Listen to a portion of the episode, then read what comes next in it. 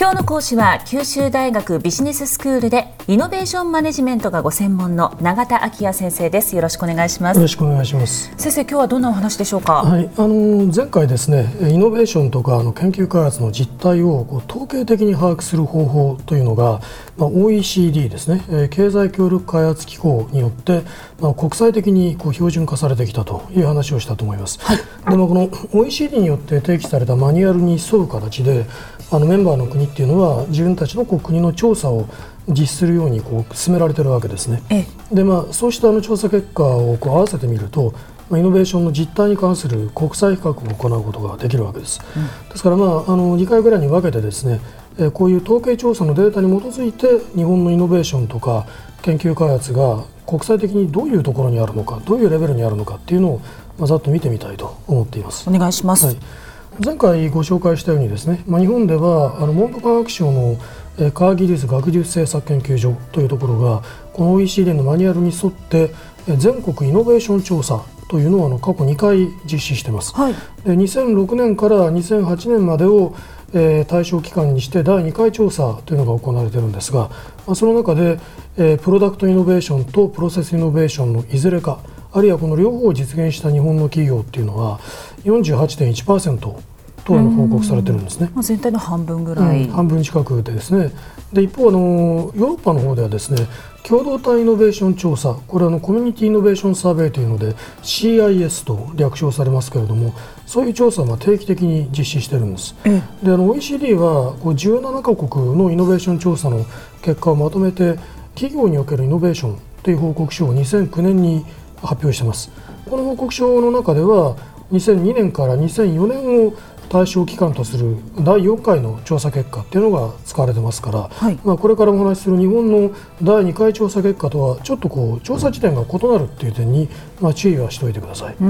先生このイノベーションを実現した企業の割合が最も高い国ってどこなんですか、はい、どこだと思いますか？アメリカ。あああの実はですねこのアメリカは比較できるといいんですが、あのアメリカは近い時点での調査を実施してないのでこの比較の中に入っていないんです、ね、そうなんですね。で実はスイスとドイツというのがあのいずれも56%台で、まあ、一番高いレベルになってるんです。でそれからオーストリアとルクセンブルグ。ここもあの実現割合が50%台でかなり高いレベルになってるんですね。そうですか、はい。でだけども一方で日本でイノベーションを実現したあの企業はこの報告書では34.2%でもこれはあの諸外国の平均をもうかなり下回ってるんですね、えー、ただあのお気づきと思いますけれどもこの34.2%って値は先ほど日本の調査データとしてご紹介した値からは14%ポイントもこう下回っているんですね。そうですね。先ほどは48.1%、はい、そうですね。今回は34.2%。はいはい。あのどちらか間違っているということではなくてですね実はこの先に引用した48%っていうデータはいわゆるその単純集計結果っていうもので回答企業全体の中でイノベーションを実現したっていう企業の割合をまあ示してるんですね、はい、だけどもこの回答企業っていうのを規模別に見ると規模ごとに偏りがあるんです。それは補正してないわけですね。で実際の企業の規模別分布というのを見ると中小企業の数って圧倒的に大きな割合を占めてるんですね。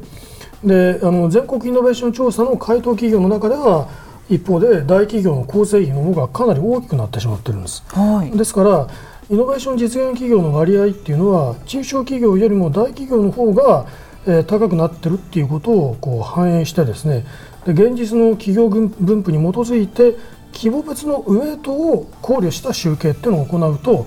イノベーション実現企業の割合っていうのは単純集計結果よりも低い値に補正されることになってしまうんですね。そういうことなんですね。はいはい、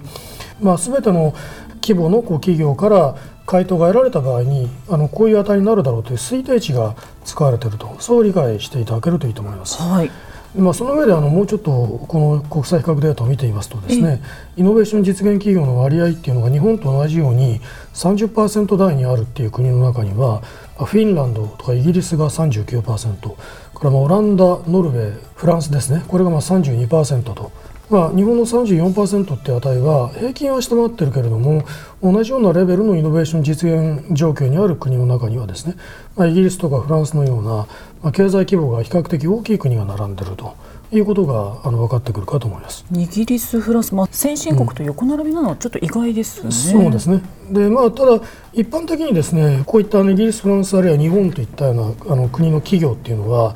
この多くの企業が参入しているこう規模の大きい市場にこう直面しているわけですね。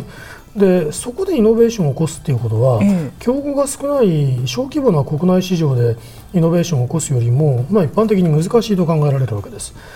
でまああのこの OECD の報告書にはさっき申し上げたようにアメリカがそもそも参加してませんし、はい、あの比較可能なメンバー国の中では日本が最も大きい国内市場を抱えている国になってるんですね、うん、まあ、こういうことがこのイノベーション実現割合に見られる日本のポジションの低さをもう反映する一つの理由になっているんじゃないかという見方もあるんです。なるほど、うん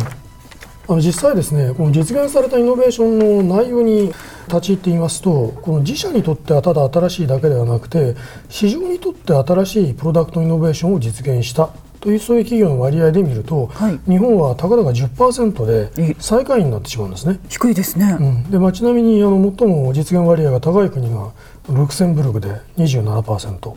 けれどもですねその日本におけるイノベーション実現割合の低さっていうのを単に国内市場の規模が大きいという理由だけでは私は説明できないと思います。それはあの、まあ、実現割合の高い国の中には国内市場の規模が比較的大きいドイツのような国が一方で含まれているわけですし、えー、そもそもあの比較されている国の中にはこの市場統合を行った EU 加盟国が多く含まれているわけですね。はい、ですから、まあ、単にこのイノベーション実現割合の低さっていうのを市場規模にこう期することはできなくて日本のイノベーション政策にとっての課題がここにはまあ示唆されているというふうに見た方がいいんじゃないだろうかと思います。でもこういうことを踏まえて技術的なイノベーションを実現する上でのあの研究開発活動課題が何なのかということをまた見てみたいと思っています。はい、それでは先生、今日のまとめをお願いします。はい、えまあイノベーションの統計を見てきました。日本の企業によるイノベーション実現割合っていうのがまあ諸外国に比べると低くなってまして、えー、国内市場の大きさだけでは説明できない政策課題がそこには示されているということをちょっと念頭に置いていただければと思います。今日の講師は九州大学ビジネススクールでイノベーションマネジメントがご専門の永田昭也先生でした。ありがとうございました。ありがとうございました。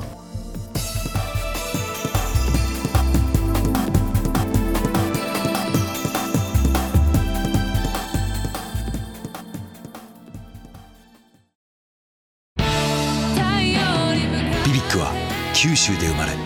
九州の人たちに光を届けています九州のお客様が光り輝くように。それが QTnet の変わらない思いです。キラキラつながる QTnet。